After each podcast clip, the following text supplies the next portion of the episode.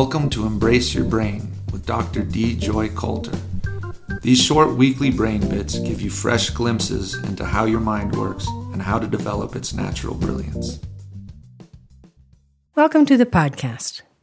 I know a lot of you have enjoyed the last three podcasts from my son, who is exploring the nature of blessings.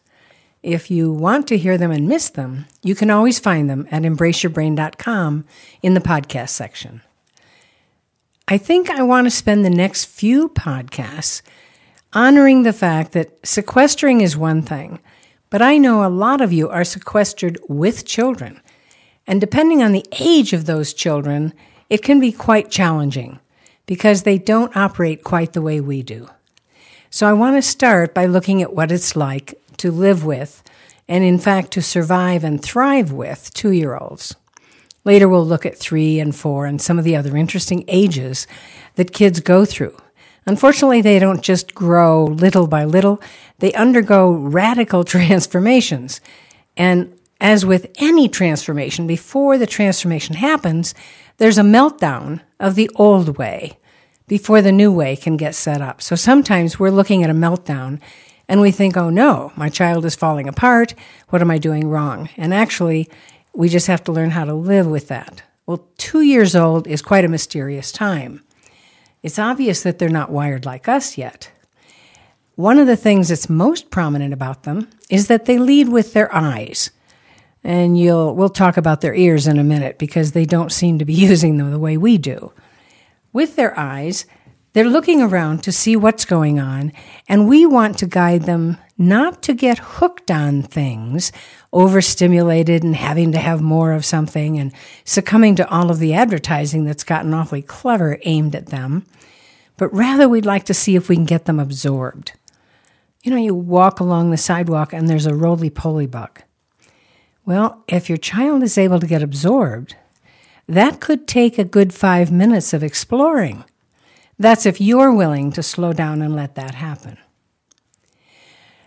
If we look at the nursery rhymes that children listen to, at least that we used to when we were growing up, they all looked at grown ups who seemed to get mad. And that's a very shocking thing for the little ones, for the two year olds and two to three year olds. And some of the nursery rhymes caught that. There was there was one called There Was an Old Woman Who Lived in a Shoe. She had so many children, she didn't know what to do. She gave them some broth without any bread. Then, and the word here is kiss them, but that's not what it used to say. Then spanked them all soundly and sent them to bed. And then there were the three little kittens who lost their mittens and they began to cry. Oh, mother dears, we sadly fear our mittens we have lost. What? Lost your mittens, you naughty kittens? Then you shall have no pie. And it goes on and on. They find the mittens and then they get strokes for that. But it's all about how grown ups can get so mad. There's only one anger response that research has found pays off, and that is if what we get angry at is cruelty.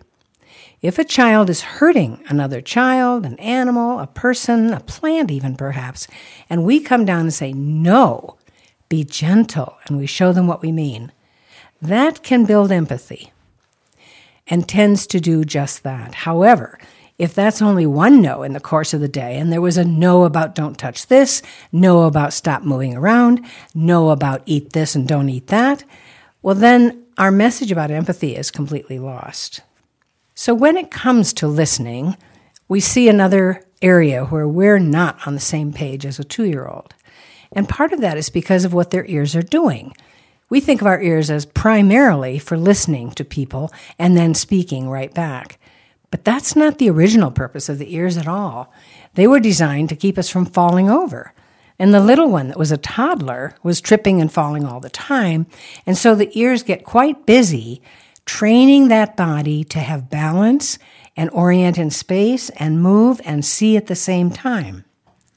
So, yes, it takes in words, it kind of knows what we're saying, it understands things. But when it comes to trying to say something about it, there's a band of wires that hooks up the production area and the comprehension area for your ear, and it's not wired well yet. So, yeah, they babble and chatter along, but they can't make the words that they want in order to communicate so they can get quite frustrated. And we can get frustrated too because why are they all of a sudden having a tantrum? Because they're tongue tied. So we have to kind of read what's going on for them. What they're wanting to do instead is a whole lot of movement. And we might wish they'd hold still, but they can't because their ear is driven to establish the movement patterns that finish the motor development for them. So, what kind of movement do the ears and the rest of their body require? Their body is building muscle tone and core strength and learning to strengthen their balance and their sense of direction. It sounds like they're going to Pilates and yoga classes. We're doing that because we didn't lay enough groundwork, but they want to lay it now. So they're going to be driven to jump and spin and roll, put their head upside down. They want you to wheelbarrow walk them where they walk on their hands and you hold their ankles up and they walk around the room. This is great. Their head's down, they're using their muscles, but you're wishing you didn't have to spend all the time doing that. They need rhythm as well. In fact, if we really look at rhythm, scientists look at rhythm, it's often seen as the core need for all of life. In fact, it's the sign that there is life. So early on, some babies have to have their heart rhythm trained because it's irregular.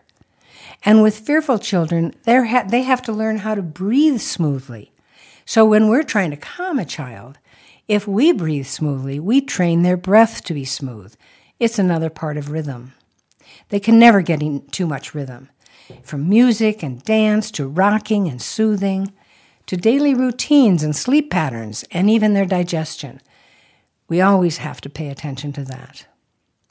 So if we look at what they're up to, they're actually on a slow journey from a rather willful behavior where they aren't in charge of themselves at all to willpower. But it's gradual and it needs coaching. In order to coach them, we have to do one more thing. We have to slow way down. And the reason is the brain zone that they're using is a much lower speed than ours. They can't meet us anywhere else. And so when we say, hurry up, this breaks our deep connection. And they stumble along trying to keep going because here's a grown up that might get mad. In order for us to be a good coach, we have to learn to downshift our timing. We have to meet them where they operate. And we also have to work with their will style too, which may not be the same as ours. You might have a child that says, No, me do it from the very beginning, and they want to feed themselves when they can hardly find their mouths, and they want to dress themselves and put the seatbelt on instead of you, and it goes on and on. And if you were the one that wanted to wait until you had it right, this is strange, and it's as if your child's having a tantrum. No, it's just their style. They want to try it until they get it.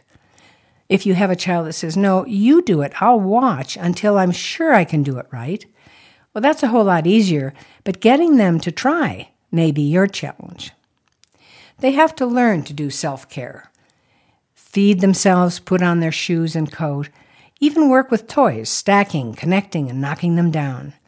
So when they're trying things, and you can see that this may be at the edge of what they can't quite do, resist helping them and stretch their frustration tolerance. It means you have to slow way down and let them have the time to try. Maybe they'll succeed, in which case they get to feel triumph. Maybe they'll fail, but don't cut in until they may get into deeper despair. You don't want them to feel totally helpless, but you would like them to be able to handle failure every now and then, too. So, next time we're going to take a look at what's up for three year olds. It's really very different. And often it's a bit easier for parents to enjoy them at three. But we'll discover some very special needs at that age as well.